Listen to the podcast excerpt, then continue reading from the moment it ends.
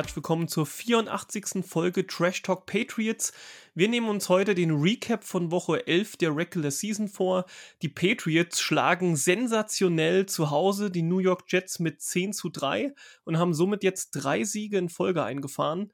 6 und 4 stehen wir nun nach Woche 11 und mit mir am Start heute der Nichols. Grüß dich. Ja, hi, grüß dich.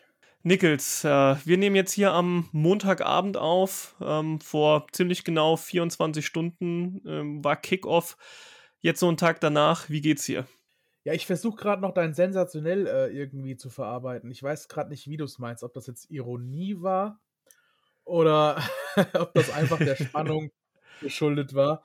Ja, natürlich geht es mir nach Siegen immer gut. Ne? Victory Mondays sind die besten Montage. Mhm. Ich habe das Spiel quasi auf meiner Baustelle im Wohnzimmer verfolgt und ähm, ja, bin sehr lange ruhig geblieben und am Ende musste der Schrei doch raus. Äh, also, so, so Sieg ist natürlich geil. Das Spiel war durchwachsen, aber am Ende zählt halt der, der Win, ne? Das ist ganz wichtig. Ja, ja, das sensationell war ein Mix aus ähm, äh, ein bisschen Ironie, äh, wie das Spiel an für sich dauerhaft gelaufen ist, aber man muss ja sagen, das Finish war dann tatsächlich sensationell mit dem letzten Play der Patriots. Ähm, von daher, äh, so ein bisschen aus beidem schwingt er auf jeden Fall mit. Ich glaube auch, dass Marcus Jones immer noch unterwegs ist. Ich ja, glaub, wahrscheinlich. Ja. Lauf Forest Lauf, oder wie war das? Genau. Äh, kleiner Fun-Fact schon mal am, am Rande oder im Vorfeld. Ähm, die Eltern von Marcus Jones waren jetzt zum allerersten Mal im Stadion, äh, seitdem Marcus bei uns spielt. Und ähm, dann natürlich so ein Play. Äh, freut mich für den Jungen und freut mich halt natürlich für die ganze Pets Nation. Ja, auf jeden Fall eine coole runde Story, das stimmt. Ich muss gestehen, ich habe das Spiel nicht live gesehen gestern. Ähm, ich war unterwegs, habe die Red Zone ein bisschen nebenbei laufen gehabt ähm, ab und zu mal auf den Bildschirm geguckt und bemerkt, dass eigentlich äh, im kompletten 19 Uhr Slot vielleicht fünfmal die Patriots gezeigt wurden. Äh, das wäre hier und da mal ein Sack. gewesen, ja. Ja, das war es dann auch. Ansonsten dann eben gegen Ende das, das lange Play oder das, das finale Play habe ich natürlich dann gesehen. Ähm, hat mich umso mehr gefreut. Ähm, habe mir dann aber vorhin vor der Aufnahme natürlich noch, obwohl ich wusste, dass es ein Sales-Spiel war, die 40 Minuten ähm, Zusammenfassung angeschaut oh, das war, waren lange 40 Minuten, muss ich sagen, ja. Ja, das, das Spiel war ja eigentlich auch äh, vorher mit den Chats abgesprochen. Das war ein ähm, Tryout unter Wettbewerbsbedingungen für Paladi. Ne? Also ja, genau. ja, ja, so muss es gewesen sein. Anders kann man sich eigentlich nicht vorstellen. Gut, vielleicht ähm, für die Folge heute ähm, die Info. Wir sind ja jetzt die letzten Wochen im Recap immer mal wieder so ein bisschen Drive für Drive durchgegangen. Das sparen wir uns. Also wer möchte, kann natürlich gerne sich nochmal Highlights anschauen. Ähm, viele haben es ja bestimmt auch schon direkt live gesehen gehabt. Ähm, ja, da gibt es nicht viel zu erzählen, außer dass es ständig äh, Three Plays und dann Punt. Ähm, so, so sah irgendwie mindestens die Hälfte des Spiels eigentlich aus. Dementsprechend gehen wir eher so ein bisschen die Facts durch. Ähm, natürlich kommen wir, wenn wir einzelne Spielergruppen uns anschauen, auch nochmal auf ein paar Big Plays zu sprechen. Aber wir werden jetzt nicht hier Play für Play oder Drive für Drive ähm, durchgehen, nur dass ihr schon mal Bescheid wisst. Nichols, ich denke, die beste Statistik oder die wichtigste Statistik am heutigen Tag ist, 14. Sieg in Folge gegen die Jets. Ist toll, oder? Genau. Das ist super toll. Also die wichtigste ist natürlich der Sieg, also die, das 10 zu 3. Äh, und am allerwichtigsten ist natürlich Division-Duell. Ne? Also wenn du das Division-Duell gegen die Jets gewinnst oder gegen die Dolphins gewinnst oder halt auch gegen die Bills gewinnst, machst du ja quasi mehr als nur einen Sieg. Also du hast jetzt zweimal gegen die Jets gewonnen, das heißt, bei gleichem Rekord wirst du immer vor den Jets stehen. Mhm, du hast ja. einfach diesen Tiebreaker, das ist sau wichtig ja, wir stehen 6-4 und ich habe gestern schon auf Discord geschrieben und auch in unseren Fantasy-Gruppen, äh, wir brauchen noch drei Siege und dann sind wir auch in den Playoffs. Und das ist auch egal, ob wir das irgendwie verdient haben wegen einer halbwegs schwachen Offense oder nicht. Äh, am Ende zählt Offense, Defense, Special Team und äh, da fragt dann keiner am Ende, ob verdient oder unverdient. Ja, bin ich bei dir. Ähm, wichtig ist, dass man den Sieg am Ende des Tages hat. Ähm, man sagt ja auch im Fußball immer so schön, äh, wen juckt in zwei, drei Monaten noch, ähm, wie der 17. Spieltag ausgegangen ist. Ist völlig egal, ähm, ob das ein dreckiger Sieg war oder was auch immer. Am Ende zählen die Ws in dem Fall. Und ähm, klar, man, man kann jetzt nicht einfach überschwänglich sagen, boah, wir sind hier das geilste Team der NFL, wir werden hier einen krassen Playoff-Run hinlegen. Das gibt die Offense momentan einfach nicht her. Die Defense, denke ich, da sind wir alle einer Meinung auf jeden Fall. Ähm, wir sind Top 3, wenn nicht die Nummer 1 Defense momentan. Okay, ja, wir haben einen relativ ähm, schwachen, überschaubaren Schedule bisher gehabt, ähm, was gegnerische Offenses angeht. Aber da werden die, die Pets die nächsten Wochen zeigen können, was sie auch gegen stärkere Gegner auf dem Kasten haben. Aber ähm, man kann nicht nur alles schlecht reden. Also das muss man erstmal schaffen, hier 6 und 4 zu sein. Ähm, wenn ich das richtig gesehen habe, stehen die Pets jetzt momentan auf Platz äh, 6 in der AFC. Bedeutet, genau. ähm, ja, sieben Plätze bekommen ja ähm, bekommen ja eine, einen Playoff-Platz im Prinzip, die ersten sieben. Damit sind wir auf Platz sechs schon mal ähm, ganz gut unterwegs. Und wenn wir jetzt, wie du schon sagst, noch drei Spiele holen ähm, in, den, in den nächsten Wochen, also noch drei Siege, könnte das gut aussehen für die Playoffs. Eben weil wir jetzt auch den Tiebreaker gegen die Jets haben und weil viele, viele andere Teams, die man eigentlich höher sehen würde als die Patriots, auch alles andere als solide spielen. Ja, also abgesehen von den Chiefs, ähm, ja, selbst die Bills kriegen ja richtig auf den, auf den Sack stellenweise. Ähm, da, da muss man schon sagen, da gibt es keiner, wie gesagt, außer vielleicht die Chiefs in der AFC, die wirklich von sich behaupten können, wir fegen hier alles weg. Ja, also ich würde behaupten, dass wir aktuell nur drei Gegner haben um die Playoffs. Und das sind die äh, Jets natürlich. Also abgesehen jetzt von Dolphins und, und äh, Bills, die ein bisschen über uns sind. Die Jets, die Bengals und die Chargers sind die Teams, nach denen wir aktuell gucken müssen. Die Colts kommen dann schon dahinter mit 4-6-1. Ich glaube, dass die wirklich noch so ein bisschen weit weg sind. Also sind zweieinhalb Spiele. Und die Colts machen jetzt auch nicht den Eindruck, dass die äh, auf einmal eine Siegesserie starten könnten. Also das sind wirklich die drei Gegner für uns um die Playoffs. Und ich glaube, ähm, Bengals haben wir selbst noch. Also die können wir selbst besiegen. Und ähm, Jets, wie gesagt, ganz wichtig, Tiebreaker. Und äh, bei den Chargers weiß man halt auch echt nie, wie die wie die liefern. Ne? Also ja. mal so, mal so. Ähm, ich habe da echt ein gutes Gefühl mittlerweile tatsächlich. Und äh, tatsächlich muss ich auch sagen, dieses Spiel gegen die Packers, das nervt mich immer noch so sehr. Ja. Das, ist, das nervt mich einfach. Jedes Mal, wenn wir gewinnen, denke ich an dieses Spiel zurück. Das ist echt zum Kotzen gewesen. Ja, das, wenn wir den Victory noch hätten, das wäre wär eine, wär eine runde Sache gewesen. Ähm, Gerade wenn man sieht, gegen wen die Packers so alles gespielt und verloren haben und wie sie sich geben. Wobei die ja letzte Woche gewonnen hatten. Ähm, aber aber ja. verloren gegen die Titans. Ja, genau. Äh, die Titans würde ich übrigens bei denen, nach denen wir uns richten müssen, nicht unbedingt sehen. Ähm, ich denke, die sind so ungefähr in unserer Range, was äh, die was das Spielen, das Können angeht. Ähm, aber ich denke, die werden relativ easy ihre Division gewinnen und dadurch ähm, konkurrieren sie ja nicht mit uns. Ja, ganz also, genau, ganz genau, das sehe ich auch so, deswegen habe ich es auch gar nicht genannt gerade. Ja. Ach so, okay, ähm, ich dachte, die, die wär, ich dachte, der Name wäre auch gefallen. nee, Jets, Bengals und Chargers hatte ich. Okay. Ähm, mhm. Titans wären aber aktuell unser Gegner, wenn jetzt die Playoffs nächste Woche anfangen würden. Mhm, okay. Ja, ist machbar, oder?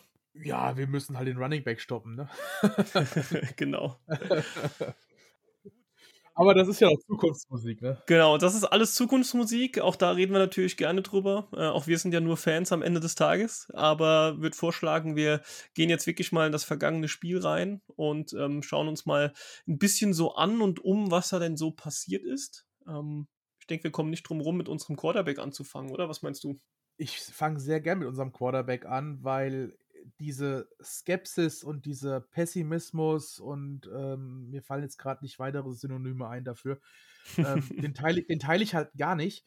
Ähm, klar liest man erstmal kein Touchdown und keine Interception, aber im Endeffekt hat er, Moment, ich muss die Statistik gerade nochmal suchen. Hier haben wir sie. Er hat von 27 Bällen 23 angebracht. Es sind 85,2 Prozent und er hat ein Quarterback-Rating im Endeffekt von 104,6. Ja, wenn du als Quarterback wirklich alle bis auf vier Pässe anbringst und ähm, damit aber keinen Touchdown machst, dann liegt das wohl eher an anderen Gründen, warum es nicht geklappt hat, meiner Meinung nach. Und da werfe ich jetzt mal das Play Calling in, in den Raum, aber noch mehr äh, die O-Line. Mhm. Äh, da, hast du, da hast du einen Fakt, den du mir äh, im Pre-Talk schon erzählt hast und äh, the stage is yours. Genau, also viele haben bestimmt gesehen, dass Mac öfter mal auf dem Boden gelegen hat. Äh, sechsmal wurde er gesackt. Ähm, das ist natürlich ein viel zu hoher Wert, ja. Also wenn der Quarterback ein bis zweimal ins Sack kassiert, sage ich noch, okay, ähm, passiert in einem Spiel, aber sechsmal ist deutlich, deutlich zu hoch. Kann man natürlich oder muss man ein Stück weit auch den, den Quarterback immer mit anschauen bei den Sacks. Ja, man kann nicht immer sagen, äh, bei Quarterback-Sacks sind nur die anderen schuld. Der Quarterback hat da immer auch irgendwie noch äh, Teilschuld mit dran. Aber äh, wenn man sich die, die Durchschnittswerte mal anguckt, hatte Mac bei den 6-6 im Schnitt 2,93 Sekunden, bis der Verteidiger an ihm dran war. Also unter drei Sekunden. Und das ist in so kurzer Zeit für einen Quarterback einfach schwer, was zu machen. Vor allem Mac ist jetzt auch nicht der, der, der, der flinkeste, der explosivste. Ähm, er ist jetzt nicht der Scrambler, der einfach mal schnell nochmal in der Pocket ähm, sich irgendwo wegdreht und dann außen raus scrambled und dort nochmal ein Play macht. Ähm, von daher unter drei Sekunden, das ist viel, viel zu wenig und zeigt, dass wir in der O-Line momentan echt Lücken und Probleme haben. Muss ich aber dazu sagen, dass Mac tatsächlich ein paar ganz nice Moves hatte, wo er nochmal aus so einem Sack rauskam. Also es war wirklich noch mehr Druck, als die Statistik es ohnehin schon sagt. Mhm, ja. Außerdem muss man dazu sagen, Mac hatte, also wenn wir bei Mac sind, äh, diese 85%, die du genannt hast, Completion Rate, was ein sehr, sehr guter Wert ist. Das aber bei sehr windigem Wetter. Ähm, Thema Wind kommen wir später nochmal dazu, wenn wir uns unseren Kicker anschauen. Ähm, das ist nicht immer leicht, da den Ball anzubringen. Aber man muss da auch wiederum sagen, Mac Jones hatte gestern, was ähm, ja seine Würfe und wie die Würfe waren und wie weit die Würfe vor allen Dingen gingen, nochmal anders ausgesehen, als wir das in den letzten Wochen gesehen haben. Äh, denn wir haben hier sehr häufig, vor allem auch im Recap darüber gesprochen, dass ähm, ja das Playbook ein Stück weit geändert wurde, aber auch geöffnet wurde für Mac, dass er ähm, dazu getrimmt wird, auch mal die Bälle weiterzuwerfen, mehr Risiko zu gehen.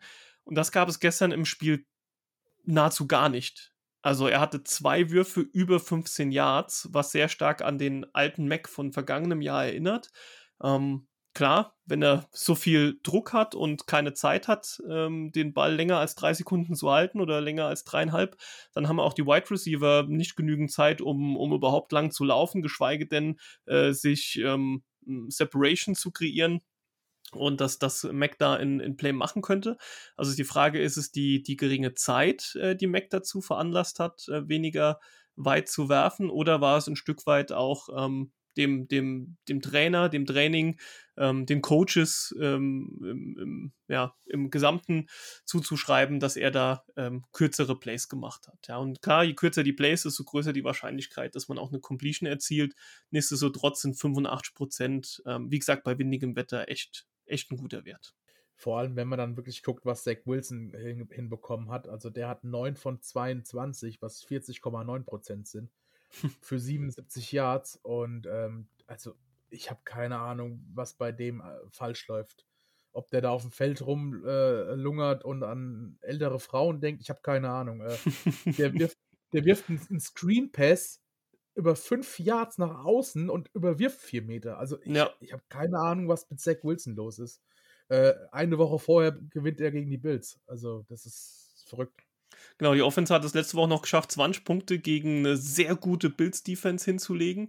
Ist mir bis heute ein Rätsel, wie die gegen die Bills gewonnen haben, aber gut sei es drum. Ähm, den Sieg weniger haben die Bills. Vielleicht können wir die auch noch irgendwie angreifen. Halte ich immer noch für unwahrscheinlich, aber ähm, ist ein anderes Thema.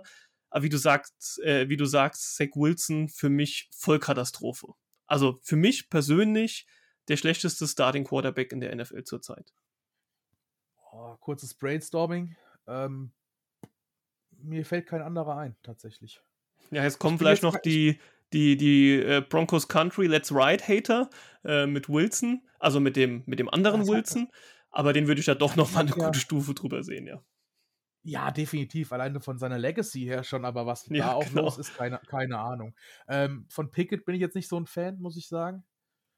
Aber ja, ja, aber macht sich als Rookie, der wirklich noch im ersten Jahr auch ist und jetzt äh, auch nicht von, vom ersten Spiel angespielt hat, ähm, macht er sich deutlich besser, würde ich sagen. Ja, jetzt ja, nach ein paar Wochen. Das schon, das schon. Tyler Heinecke, nee, auch. Also tatsächlich, Zach Wilson aktuell, ja, würde ich sagen, der, der Schwächste. Ja, definitiv. Aber ähm, wir haben ja jetzt schon ein bisschen die O-Line vorhin auch angesprochen, was die Sex angeht. Ähm, vielleicht bleiben wir bei der O-Line. Ähm, man muss ja auch dazu sagen, wir haben, äh, oder ich muss anders anfangen. Äh, grundsätzlich hat auf Left Tackle ähm, Isaiah Wynn gestartet ähm, und nicht wie gewohnt Trent Brown. Äh, das war schon ein bisschen seltsam. Äh, dann so die Patriots Speedwriter haben geschrieben, ähm, es scheint so ein bisschen die, die Grippe oder ähnliches im Lockerroom rumgegangen zu sein in den vergangenen Tagen und äh, Trent Brown soll es da auch erwischt haben. Ähm, Bill, äh, Bill Belichick hat vorhin im Interview gesagt, es war eine Coaches Decision, aber das ist seine typische Antwort auf solche Fragen. Da kann man jetzt wenig reininterpretieren. Deshalb äh, ja, gehe ich persönlich jetzt einfach mal davon aus, okay, es war tatsächlich irgendwie eine Krankheit, deshalb wollte man ihn schonen. Ähm, Isaiah Wynn hat sich dann aber allerdings verletzt, ähm, musste dann raus und dann kam Trent Brown auch tatsächlich rein auf Left Tackle. Ähm, dann, dann sah die, die O-Line mal wieder ein bisschen mehr so aus, wie man sie gewohnt war. Aber dann hat sich prompt auch noch ähm, Andrews, unser Center, verletzt ähm, oder wieder verletzt war. War das jetzt gestern sein erstes Spiel wieder nach seiner letzten Verletzung oder war das jetzt schon das zweite? Weiß ich jetzt gar nicht es, genau. Es, es, war, es war sein erstes Spiel. Ähm, die Patriots haben gestern äh, ungefähr zwei Stunden vor dem Spiel noch ähm, einen Post rausgehauen mit einem Bild. Ähm, äh, Guess he's back, ne? Also äh, David mhm. Andrews war drauf und er ist, er ist zurück. Und ähm, ja, dann die Seuche, ne? Und äh, vermutlich sogar Season Out äh, was ich so gestern noch gelesen habe. Ich muss sagen, ich habe heute ganz wenig nur gelesen. Ich habe mehr tapeziert. Ähm, weißt du da was? Oder weiß man generell schon mehr? Bei Andrews habe ich nur die Vermutung gelesen, dass es äh, Season Ending sein könnte, dass mhm. aber noch weitere Tests ausstehen. Ähm, zu Win habe ich gar nichts gelesen. Also äh, null. Zu Win habe ich auch gar nichts, aber vielleicht äh, für die nächste Folge, kleiner Spoiler, ähm, natürlich Vorschau Vikings Thanksgiving. Vielleicht haben wir da schon was. Genau. Drücken wir auf jeden Fall für beide die Daumen. Ähm, bei Andrews hat man in den letzten Wochen schon gesehen, wenn er fehlt, ist das ein Riesenloch ähm, für die O-Line. Ähm, bei Win, ja, da sind wir ja alle so ein bisschen gespalten, so, ja, okay, wir haben jetzt, ihn jetzt nicht abgegeben, das war vielleicht auch gut so. Jetzt sieht man es, jetzt sind wir sehr dünn besetzt. Ähm, er hat sehr, sehr schwach in die Saison gestartet, super viele Flacken gehabt. Ähm, die Frage ist, ist die O-Line, wie sie jetzt zukünftig aussehen wird, mal angenommen, beides sind tatsächlich raus, ist das besser als das, was wir gestern initial ähm, aufgestellt hatten.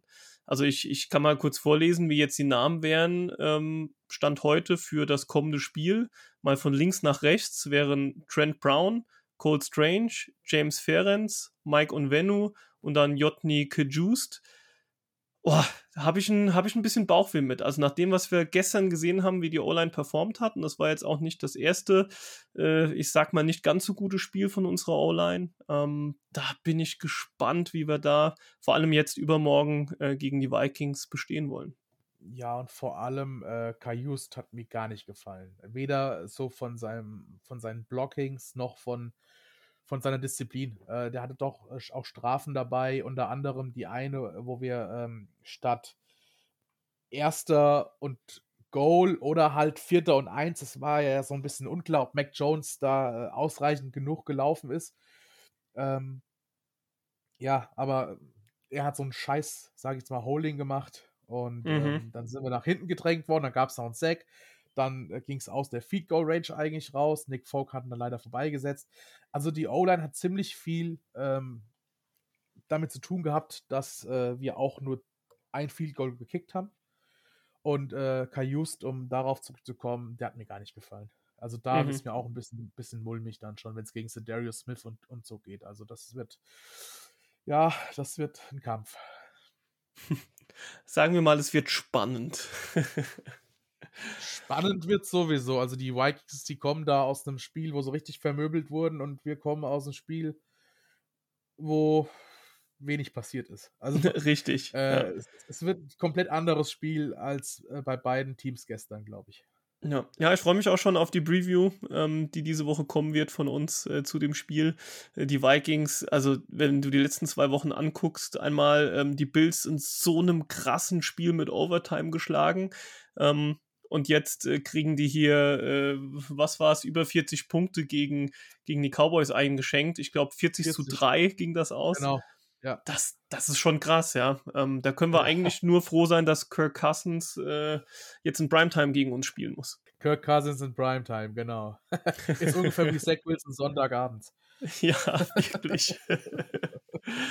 okay, Nichols, ähm, vielleicht gehen wir mal weiter in der Positionsgruppe, ähm, was ja zu Quarterback, ähm, vor allem aber zur O-Line noch mit am besten passt, ähm, ist ja auch so das Rushing, unsere Running Backs. Äh, da hast du da auch noch Statistiken für uns, oder? Ja, die habe ich. Äh, und, und zwar war das ähm, relativ, ja, unspektakulär. Also wir sind ja gerade durch, durch Montre in den letzten Wochen ein bisschen verwöhnt gewesen durch sein Spiel im, im Catching Game und im Ground Game. Ähm, der hat ja richtig geliefert. Ähm, Damien Harris ist zurück, hat man gemerkt. Dadurch wurde äh, Montre auch ziemlich limitiert. Also er hatte 15 Versuche für 26 Yards und der längste waren 5 Yards. Das macht einen Schnitt von 1,7 pro Rush. Und das ist halt, ja, äh, nicht gut. Und Harris selbst hatte acht Läufe für 65 Yards, also die Hälfte an Läufe für die doppelte Yardzahl. Äh, Average 8,1 und der längste war 30 Yards. Ziehen wir den wiederum ab, hat Harris 7 für 35 und das ist schon wieder gut, aber jetzt auch nicht überdurchschnittlich. Ähm, auch hier muss man natürlich sagen, die Jets Defense auch die Laufverteidigung, die war halt auch super. Also da waren wirklich zwei Defenses, die potenziell, also Patriots auf jeden Fall Top 5 und die Jets wahrscheinlich auch. Äh, zumindest gestern haben sie gespielt wie eine. Äh, was man bei Stevenson aber noch sagen muss, ist, dass er mehr im Passspiel gestern ähm, genutzt wurde als im, im, Rushing Game, also Rushing Leader oder Rushing äh, Running Back, sage ich jetzt mal, war Harris und äh, Receiving Running Back war Stevenson. Da hat er 6 von 6 gefangen für 56 Yards. Das hat so ein bisschen an äh, LeGarrette Blunt und ähm, äh, jetzt habe ich den Namen vergessen. Äh, James White, wie kann ich den Namen nur vergessen? Tut mir leid. äh, erinnert. Nur, dass Stevenson, der eigentlich so der äh, LeGarrette Blunt-Klon ist, diesmal der James White war. Ja, das stimmt. Sogar Receiving Leader, ne? Also nicht nur unter den Running Backs, sondern unter allen Receivern ähm, hat Stevenson die meisten Yards gemacht. Weil er auch der äh, Spieler war, der am nächsten an Mac Jones dran war, ne? Weil wenig Zeit heißt schnelle, schneller Wurf und ja. in dem Fall Stevenson.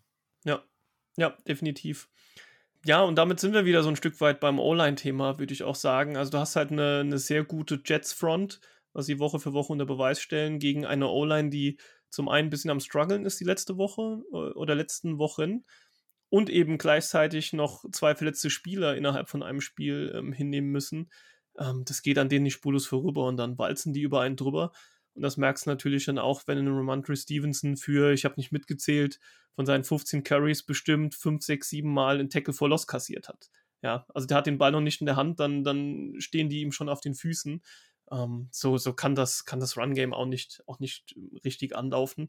Wobei wir trotzdem 99 zu 59 Rush Yards haben, wenn man es mit den Jets vergleicht. Ja, also auch wenn ja, das jetzt nicht das Gelbe vom Ei war, war es trotzdem deutlich besser als das, was die gebracht haben.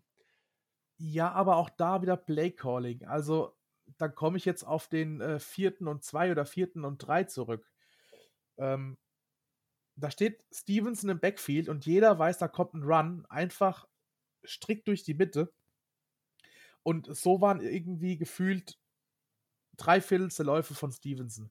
Einfach nur durch die Mitte und jeder wusste, was passiert. Also mhm. Play Calling meiner Meinung nach gestern ziemlich, ziemlich schwach in der Offense. Gerade im, im Laufspiel. Kann ich nachvollziehen. Ähm, ich halte es da immer gern ein bisschen mit Fabi, der auch die letzten Wochen immer wieder betont hat, ähm, es ist schwierig als Außenstehender zu wissen, wo kann man jetzt tatsächlich das Playcalling kritisieren? Ähm, wo sind es die Spieler selbst? Ähm, wenn das Playcalling auch dafür verantwortlich war, dass Mac jetzt in diesem Spiel, wo er eben viel Druck hatte, dann die leichten Bälle werfen soll, dann, dann war das sicherlich gut. Können wir von außen nicht bewerten, wissen wir nicht. Aber was man sagen kann, sind, äh, wie ist das Playcalling in kritischen Situationen? Da gehört das dazu, was du gerade gesagt hast. Da gehört aber auch dazu, das war irgendwo im dritten Quarter. Da hatten wir Back-to-Back ähm, Plays über 20 Yards. Ähm, die haben wir under Center gespielt. Ähm, beide Plays, die hintereinander kamen. Das heißt, ähm, Mac Jones steht direkt am Center, hat äh, die Hand am Popo, kriegt den Ball. Damit machen wir zwei gute Plays. Ähm, könnte man eigentlich sagen, okay, ähm, never change äh, äh, äh, running system oder so ähnlich. oder Winning Team oder was auch immer. Äh, lass damit weitergehen, es funktioniert. Ja, running, running System klingt gut, ja. Ja, genau, das funktioniert, das ist gut. Ähm, was machen wir dann im Anschluss? Dreimal aus der Shotgun. Ähm, bedeutet, Mac steht auf einmal 4, 5 Yards hinterm Center. Ja, drei Plays für insgesamt minus 6 Yards. Also hat sich richtig gelohnt. Kann man sich irgendwie fragen, warum macht man das? Warum bleibt man nicht bei dem, was funktioniert?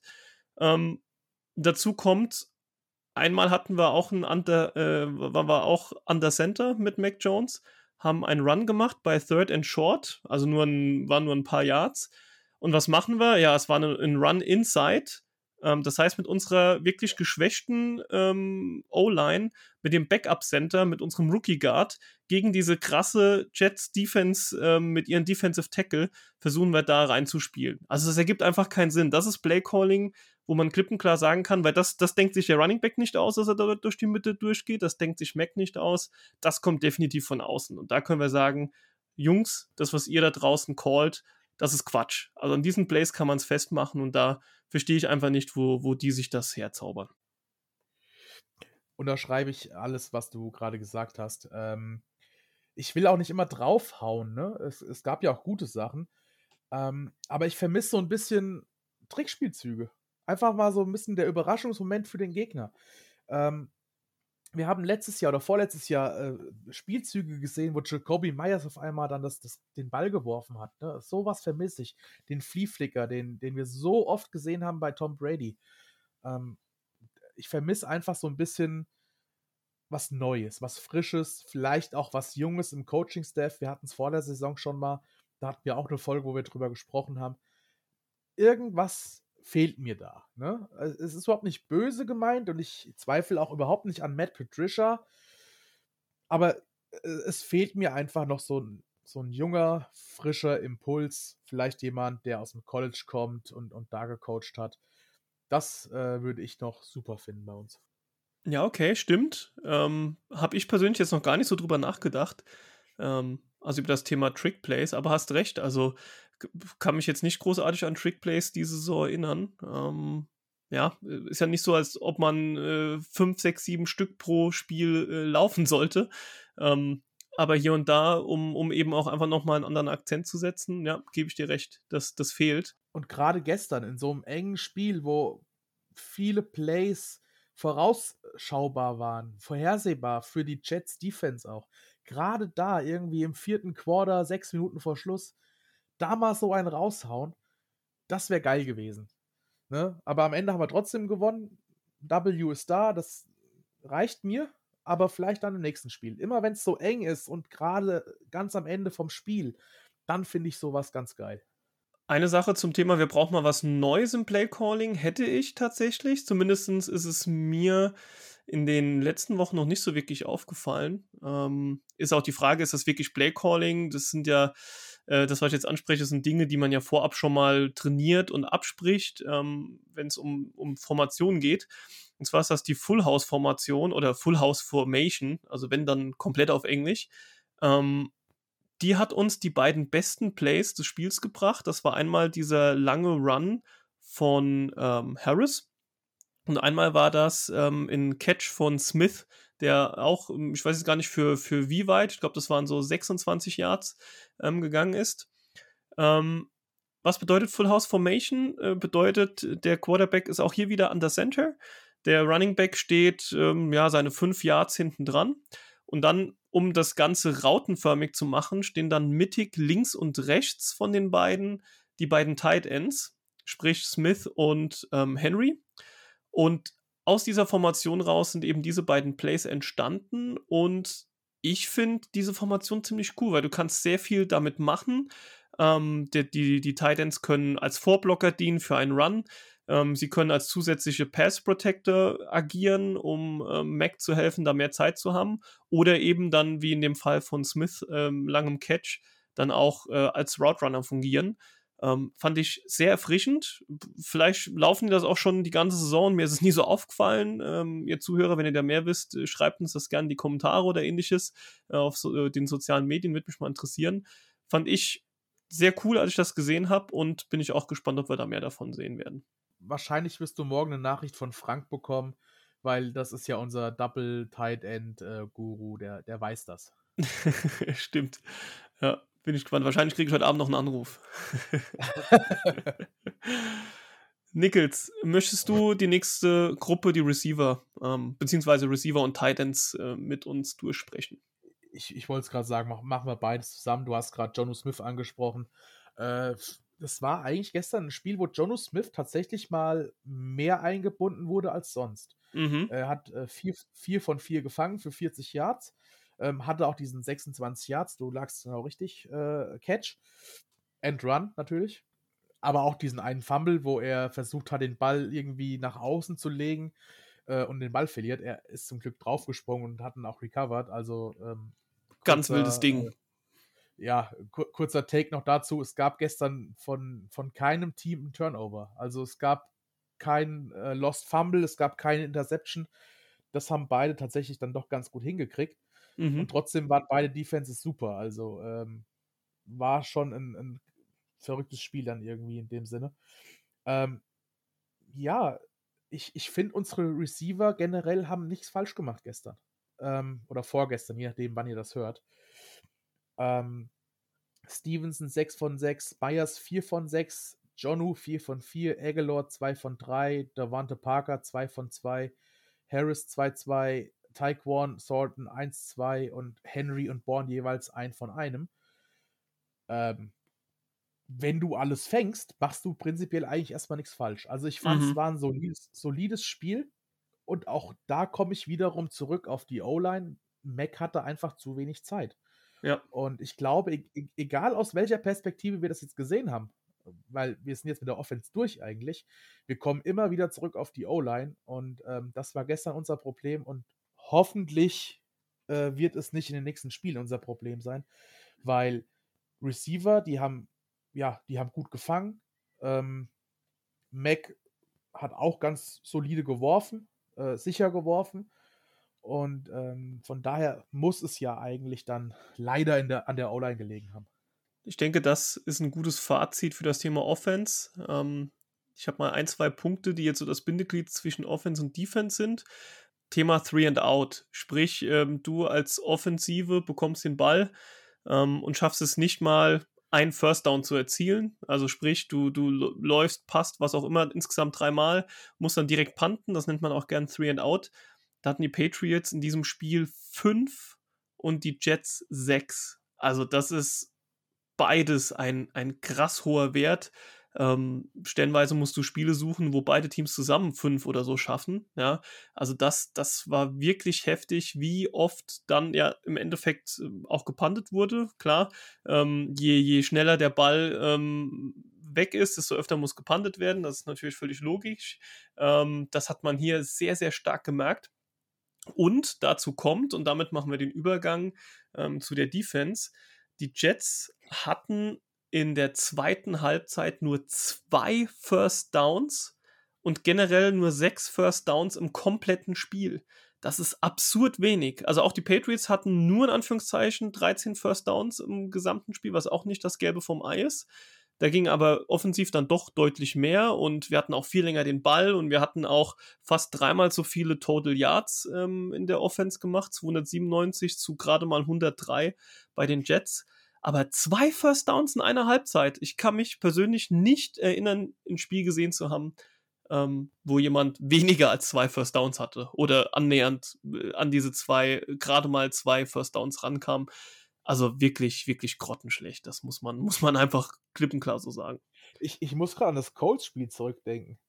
Äh, das war in der ersten Halbzeit, glaube ich, ähnlich. Mhm. Also die hatten auch nicht wirklich äh, was geschafft, äh, Sam Erlinger und seine seine Mannschaft. Ja, das, das Kurios ist halt wirklich, ähm, die Jets haben, äh, Moment, äh, sechs First Downs im ganzen Spiel geschafft, aber elf Punts gehabt. Also die haben doppelt so oft gepuntet, wie sie einen First Down erzielt haben. Und dagegen bei uns waren es 13 First Downs und in Anführungsstrichen nur sieben Punts. Also wir haben das quasi genau umgedreht. Ähm, ja, und äh, du hast gerade äh, Time of Possession genannt. Also wir hatten da äh, 35,5 Minuten und die Chats hatten 24,5 Minuten. Mhm. Äh, umso erstaunlicher halt wirklich, dass das Spiel so lange 3 zu 3 stand. Eigentlich hätten, hätten wir das Spiel locker gewinnen müssen. Gut, wir hatten ja die zwei Missed Field Goals, ne? Ähm, hätten man die gemacht, wären es ja direkt zumindest mal neun Punkte gewesen. Man hätte dann dauerhaft geführt, wenn das Spiel ansonsten so weitergelaufen wäre. Aber auch das, äh, auch, also auch neun Punkte, äh, damit kann man sich auch nicht trüben, ja, wenn das alles nee, ist, was die nee, Offense schafft. Nee. Ja. Nicht, nicht wirklich. Äh, ich muss aber sagen, ich hatte nie irgendwie das Gefühl, dass die Jets das Spiel gewinnen können. Also ich, ich glaube, das Maximale, was ich den Jets zugesprochen hätte, wäre tatsächlich ein Unentschieden gewesen nach Overtime. Mhm. Ich habe ich hab wirklich nie den Eindruck gehabt, dass die irgendwie Punkte erzielen können. Ja, bin ich voll bei dir. Äh, hatte ich auch zu keinem Zeitpunkt. Aber ähm, Nichols, dann hau doch mal ein bisschen was raus zur Defense. Also was, was hat dir gut gefallen? Ich denke, da können wir beide einiges aufzählen. Ähm, und gab es vielleicht auch Dinge, die dir nicht so gepasst haben? Vielleicht hast du ja auch noch die ein oder andere Statistik für uns. Ähm, ja, was mir gut gefallen hat, sind natürlich die, die roten Ärmel von Matthew Judon. Der war natürlich auch wieder äh, mehrfach am Quarterback dran. Ähm, ich weiß jetzt nicht genau, ob es 1,56 waren oder 2,6, weil die Patriots haben, glaube ich, äh, geschrieben, es wären 2,6, aber hier steht 1,5. Ja, er hat nochmal ähm, einen halben abgeben müssen an Mac Wilson.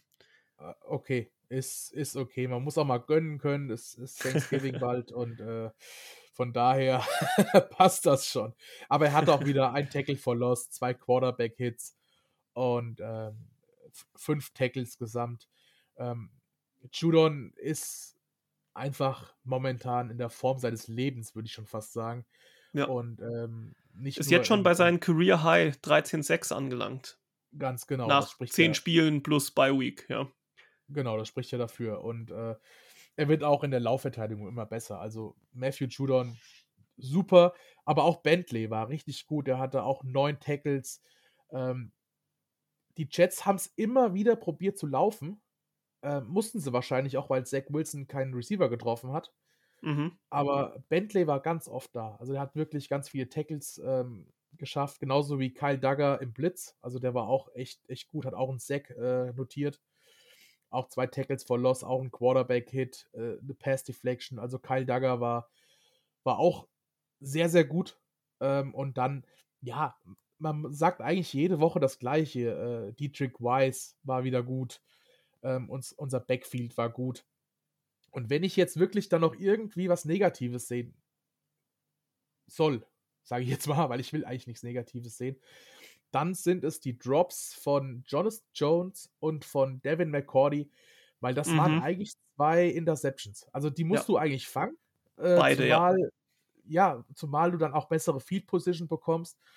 Und ähm, dann hast du wahrscheinlich, machst du vielleicht nochmal einen Touchdown, dann, wenn die Field Goals drin sind, dann kriegst du vielleicht noch eins äh, durch Nick Folk, dann, dann steht es auf einmal was 9 zu 3, 12 zu 3, 19 zu 3. Äh, das waren alles kleine Dinge, die wir sonst machen eigentlich. Und äh, ja. das, deshalb war es am Ende so knapp, ja. Äh, aber Defense an sich top. Also eins ohne Sternchen, aber eins. ja, und das ist schon Meckern auf sehr, sehr hohem Niveau. Also die Absolut. Gegner bei drei Punkten zu halten, ist schon, ist schon brutal. Die Gegner bei sechs First Downs zu halten, ist noch brutaler. Das war, das war einfach ein Defensive Feuerwerk und, und jedem, jedem, der gerne Defensive Football sieht, anschaut und mag, ähm, dem muss bei dem Spiel richtig einer abgegangen sein. Ja, auf beiden Seiten des Feldes. Und ähm, wie, wie wir gesagt haben, unsere O-Line wurde regelrecht zerlegt stellenweise. Ähm, so haben, hat unsere Front das auch geschafft gegen die Jets. Ja, also klar, wir haben noch gesagt, äh, Wilson sah auch so nicht gut aus. Wenn er mal eine Sekunde mehr hatte, dann überwirft er auf einmal ähm, den Running Back beim Screen um, um drei Yards, wo man sich fragt, was, was da bei ihm wieder falsch läuft. Aber auch losgelöst davon stand er sehr oft ähm, under pressure. Ähm, die, die Cornerbacks hatten wenig zu tun gefühlt, ja. Also da kam ganz selten mal ein Ball, der fangbar war in, in deren Richtung, also in Richtung von den Receivern, wo ein Cornerback hätte eingeschaltet werden müssen. Und Dagger hat sowieso gefühlt ähm, fast nur als Run-Defender und Blitzer irgendwie gearbeitet, ähm, weil er wusste hinten, hin, also von ihm aus gesehen als Safety hinten passiert sowieso nichts. Dementsprechend, also wenn die Defense weiter so Lights Out spielt, ähm, bleibt das die Nummer 1, 2 Defense ähm, in dieser Saison in der NFL. Ähm, wir sind ja bei, äh, wenn man diese EPA, also Expected Points Added, ähm, sich anschaut, sind wir die Nummer 1 Pass Defense und die Nummer 9 Run Defense. Und das, das, ist, das ist super. Also das ist wirklich top of the pops. Äh, da gibt es nichts zu meckern. Und wenn wir da jetzt ähm, die Offense irgendwie nochmal ein bisschen mehr ins Rollen kriegen, ähm, die ganzen Punkte, die wir genannt haben, die O-Line hoffentlich nicht komplett kaputt geht, ähm, also kaputt im Sinne von verletzt, ähm, Andrews hoffentlich nicht Season-Ending, dann, dann geht da vielleicht auch nochmal ein bisschen mehr. Ähm, da bin ich, bin ich echt gespannt, was wir da in den nächsten Wochen mit einem natürlich schwierigeren Schedule, das können wir alle unterschreiben, auch wenn die Vikings jetzt hier 40 irgendwas äh, verloren hatten. Ähm, das sind trotzdem, das ist trotzdem ein starker Gegner und das, was danach kommt, zweimal die Bills, habe ich ein bisschen Angst vor, muss ich sagen. Aber auch da bin ich gespannt. Also es, es, es bleibt spannend. Ähm, mit 6 und 4 können wir sehr zufrieden sein. Ähm, und nichtsdestotrotz ähm, mal gucken, wo es da die nächsten Wochen hingeht. Ja, ähm, ich hatte übrigens gestern diese, diese Super Bowl 53 Vibes. Ne? So mhm. ein enges Spiel ohne Touchdowns, mega knapp und lange offen. Also ich rede natürlich von Patriots gegen Rams. Mhm. Ähm, natürlich eine Light-Version. Ne? Es, es, war zwar ein Division-Duell, aber es war kein Super Bowl. Und äh, es war auch lange auf einem viel schwächeren Niveau, zumindest offense-mäßig. Ähm, aber es hat mich tatsächlich dann doch so ein bisschen dran erinnert. Also es ist als Defensive-Fan hat es richtig Spaß gemacht tatsächlich. Ja, ja, das stimmt. Ich habe jetzt äh, selbst schon gefühlt den Sack ein bisschen äh, angefangen zu schließen äh, mit meinem Abschlussplädoyer. Nichtsdestotrotz, ähm, ja, wir haben ja gesagt, es gibt wenige Plays, wo es sich wirklich äh, ja, lohnt, drüber zu sprechen. Aber so wirklich über das letzte, alles entscheidende Play, über den Punt-Return von Jones haben wir jetzt nur oberflächlich gesprochen. Ähm, vielleicht, vielleicht gehen wir da noch mal ein bisschen tiefer rein, was genau da passiert ist, Nichols. Offense, Defense, Special Team. Dazu kommen wir jetzt. Das ist ja übrigens äh, Bill Belichicks Devise immer. Offense, Defense, Special Teams, alle Units müssen funktionieren. Und ich, ich kenne keinen anderen Coach, gut, ich kenne auch jetzt mich nicht so aus bei anderen wie bei den Patriots, ähm, der das so predigt. Also, das ist ja wirklich ein Steckenpferd von Bill. Ja. Und ähm, ja, Marcus Jones, eigentlich hatte er keine guten Returns. Lag aber auch daran, dass der Gunner von den Jets immer wieder dran war an ihm. Ja. Direkt. Und ähm, dann natürlich am Ende so ein Teil. Ähm, bevor wir den Sack mit Jones zumachen, würde ich einfach nochmal äh, Palladi rausheben. Also unser Ersatz-Panther. Und wer weiß, vielleicht auch ein neuer Panther, man weiß ja nie. Nick Folk war auch Veteran, kam als Ersatz und ist immer noch da. Mhm. Ähm, der hat super gepantet, 45 Yards, glaube ich, pro Punt im Schnitt. Äh, das sind drei Yards mehr als Jake Bailey. Ähm, ja, hat er super gemacht. Bei einem windigen, äh, windigen Spiel, muss man nochmal sagen. Ganz genau. Das war gerade die Überleitung zu Nick Folk, richtig. Äh, bei Nick Folk muss man sagen, zum einen wurden wir zweimal aus der Red Zone rausgedrängt, aus der Field Goal Range rausgedrängt. Hat es für Nick Folk nicht leichter gemacht. Der Wind kam noch dazu, hat es nochmal nicht leichter gemacht. Dazu kam dann noch, dass äh, Palladi der, der Holder war. Da wurde es noch schwerer für Nick Folk, weil diese Mechanismen, äh, gerade im Kicking-Game, die sind ja richtig einstudiert. Und äh, Fabi hatte es in einer, in einer WhatsApp-Nachricht gesagt, äh, da kannst du ein Geodreieck anlegen. Ne? Also wenn, wenn da ein Millimeter nicht stimmt, ich ein bisschen überspitzt natürlich jetzt, dann verzieht sich der ganze Kick über die ganze ja. Yards hinweg. Und äh, wenn dann noch der Wind hinzukommt, dann hast du halt ein Problem. Äh, Nick Folk, ich glaube, jeder der, der Zuhörer und jeder Patriots-Fan wird seine schützenden Hände über ihn legen und wird sagen, abhaken, nächstes Spiel. Übrigens spielen wir das nächste Spiel dann im Dome. Ne? Das äh, passt dann wieder. Und ähm, dann würde ich sagen, kommen wir zu Marcus Jones. Und äh, du hast mich gefragt, was da passiert ist. Ja, eigentlich hätte der erste Spieler von den Jets, der an Marcus Jones war, er hätte ihn einfach nur über die Außenlinie drängen müssen. Ja. Aber genau. er wollte ihn einfach, ich glaube, er wollte ihn einfach ermorden. Also er wollte ihn irgendwie zu Boden bringen. Er muss ihn einfach nur rausschubsen, dann passiert das alles gar nicht. Äh, und ruckzuck wurden ein paar Lücken frei und spätestens als Marcus Jones, ich muss aufpassen, was, was, für, was ich für einen Vornamen sage übrigens. Also Marcus, ja, es gibt vier Jones, ne? äh, spätestens als Marcus. Nee, tatsächlich nicht, weil äh, jeder. Man kann nicht genügend Jones, haben, so wie die alle spielen. Jeder von, genau, jeder von unseren äh, Joneses, vor allem in der Defense, performt. Äh, und spätestens als er an Braden Mann, dem Panther, vorbei war, dachte ich, geil, das war's. Wir gewinnen das Ding. Und dann kommt auf einmal am Ende, ich weiß gar nicht, wer das war, kommt auf einmal dieser Blindside-Hit oder Block in the Back, irgendwas war es. Also für mich war es eher so Blindside von der Seite. Äh, gegen Mac Wilson war es. Und ich war's Mac Wilson. Ah, ich ja. habe schon die gelbe Flagge gesehen. Ich dachte mhm. nur, nein, ich, ich konnte mich gar nicht freuen. Ich habe mich gefühlt wie beim Fußballspiel mit dem VAR. Und dann wurde das doch alles äh, bejubelt und die Einblendung kam Touchdown. Ich, sag, ich dachte nur so, äh. also gejubelt habe ich tatsächlich erst eine Minute danach, weil ich, ich habe es selbst nicht äh, realisieren können. Weil für mich war das eine ganz klare Flagge. Am Ende würde ich sagen, grenzwertig aus Patriots Sicht. Aber äh, geiles Play. Also, das ist, nimmt man natürlich gerne mit. Ja, definitiv. Also ich denke, man hätte sich nicht beschweren dürfen bei einer gelben Flagge. Ähm, vor allem der, also wenn, dann wäre es Block in the Back sehr wahrscheinlich gewesen. Die wäre mega unnötig. Äh, der war weit genug weg äh, von Jones, da wäre nichts mehr passiert. Ähm, ja, Wilson hat selbst im, im Interview danach gesagt, so, äh, er dachte, er wäre seitlich an ihm ran, dann hätte er es tun dürfen. Deswegen hat er ihm noch den Schubser gegeben. Hat dann auch gemerkt, so, oh, ich war vielleicht in, in kleinen Ticken hinten dran statt nebendran. Ähm, aber ja, mit den Replays kann man auf jeden Fall sagen, man hätte sich nicht beschweren dürfen. Ja, am Ende war es vielleicht ein 50-50, vielleicht auch ein 60-40-Ding, äh, aber wir nehmen es, wir nehmen es auf jeden Fall. So, ja, so, so fair muss man sein, vor allem wenn man am Ende gewinnt, dann fällt einem das leichter, das zu sagen, ne? ja, genau. Was wäre hier heute los, wenn es andersrum gewesen wäre? Definitiv. Aber stell dir mal vor, du machst, du machst so ein Play. Deine Eltern sind das erste Mal im Stadion und und und. Sechs Sekunden oder acht Sekunden vor Schluss oder waren es sogar fünf, ich weiß es gar nicht mehr. Und am Ende wird das zurückgenommen. Mhm. Das, das, das wäre ja wirklich seelische Folter. Nicht nur für den Spieler selbst, auch für alle anderen. Und am meisten wahrscheinlich sogar für Mac Wilson. Ja, vor allem das dann wäre es wahrscheinlich in die, in die Overtime gegangen.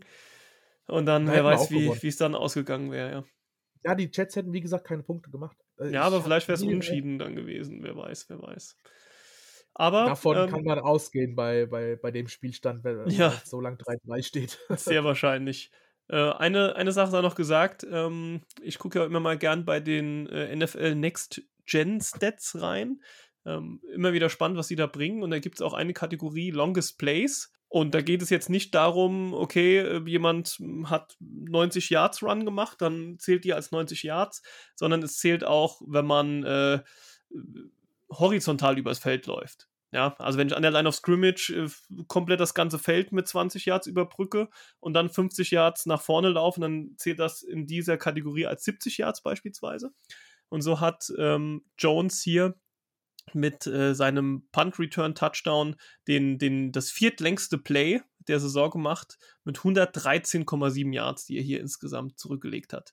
Ja, der ist ja nochmal, äh, der ist ja nicht einfach das Feld runter, sondern einmal äh, links raus. Ähm, der hat ja ziemlich mittig den Punt auch bekommen, äh, was sehr untypisch ist. Also, das hat auch der, ähm, der, der Trainer, der, wie heißt er, Salah äh, von den Jets gesagt, so, das war untypisch und das darf eigentlich auch nicht passieren, dass du den Punt in die Mitte vom Feld machst um, um damit ja nochmal dem, dem Returner mehr Chancen zu geben, offene Räume zu finden.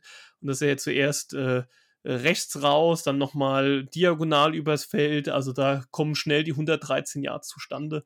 Also viertlängstes ähm, Play der Saison und damit äh, ein, ein runder Abschluss für dieses, für dieses dann nicht so tolle, aber W-Game, was wir am Ende äh, verbuchen dürfen. Ich, ich glaube, er wird Saleh ausgesprochen. Äh, Sa Salah ist der Fußballer. ja, gut, den gibt es auch, ja, das stimmt. ähm, was man noch dazu sagen kann, ist, ich, ich, wenn ich es richtig gehört habe gestern, war es der erste Punt-Return-Touchdown der Saison. Also oh, stimmt, generell. ja. Mhm. Ja. Und, Und, es gab äh, auch, glaube ich, glaub, nur einen Kickoff-Return-Touchdown von ähm, Duvernay, was glaube ich, bei den Ravens. Nee, gestern, gestern gab es noch einen von Corderell Patterson, unserem ehemaligen Patriot. Stimmt, ja, hast recht. Ja. Ja, stimmt, der hat auch noch so ein, so ein Play hingelegt. Der Typ ist der Wahnsinn. Der hat jetzt auch, glaube ich, den Rekord gebrochen. Äh, als als äh, Spieler mit den meisten Kickoff-Return-Touchdowns. Also ja. Granate. Auch irgendwie hat schon acht, neun Stück sowas, ja. hat, hat, er ja, alles Foxborough gelernt. safe, safe. okay, Nichols. Ähm, hast du noch irgendwas zum Spiel? Oder sollen wir zumachen? Machen wir zu, würde ich sagen. Okay, passt. Also dann freue ich mich auf das äh, Thursday Night Game. Also es ist ja Thanksgiving in Amerika. Das bedeutet, es sind drei Spiele jetzt am Donnerstag. Ich wäre froh gewesen, wir hätten das frühe oder von mir aus auch das mittlere bekommen, aber es ist dann doch das Thursday Night. Äh, muss man mal noch überlegen, ob ich das live schaue oder ähm, wie genau ich es mache. Aber nichtsdestotrotz werden wir ähm, jetzt auch schon sehr früh, nachdem diese Folge hochgeladen ist, wahrscheinlich einen Tag später auch schon die Preview für dieses Spiel haben, weil bis Donnerstag ist es nicht mehr so lange. Ähm, wir wünschen euch viel Spaß, wenn ihr das Spiel schaut. Wir wünschen euch generell eine gute Woche. Ähm, kommt gut durch den ja, bei uns zumindest hier in, im Südwesten sehr regnerischen und kalten Herbst. Äh, ich weiß nicht, ähm, nickelst du in Hessen, bist ja auch nicht so weit weg von mir, da wird es ähnlich aussehen. Ähm, keine Ahnung, wie es bei den anderen ist. Ähm, haltet euch warm, ähm, macht's gut und wir hören uns. Bis zum nächsten Mal. Macht's gut, ciao, ciao.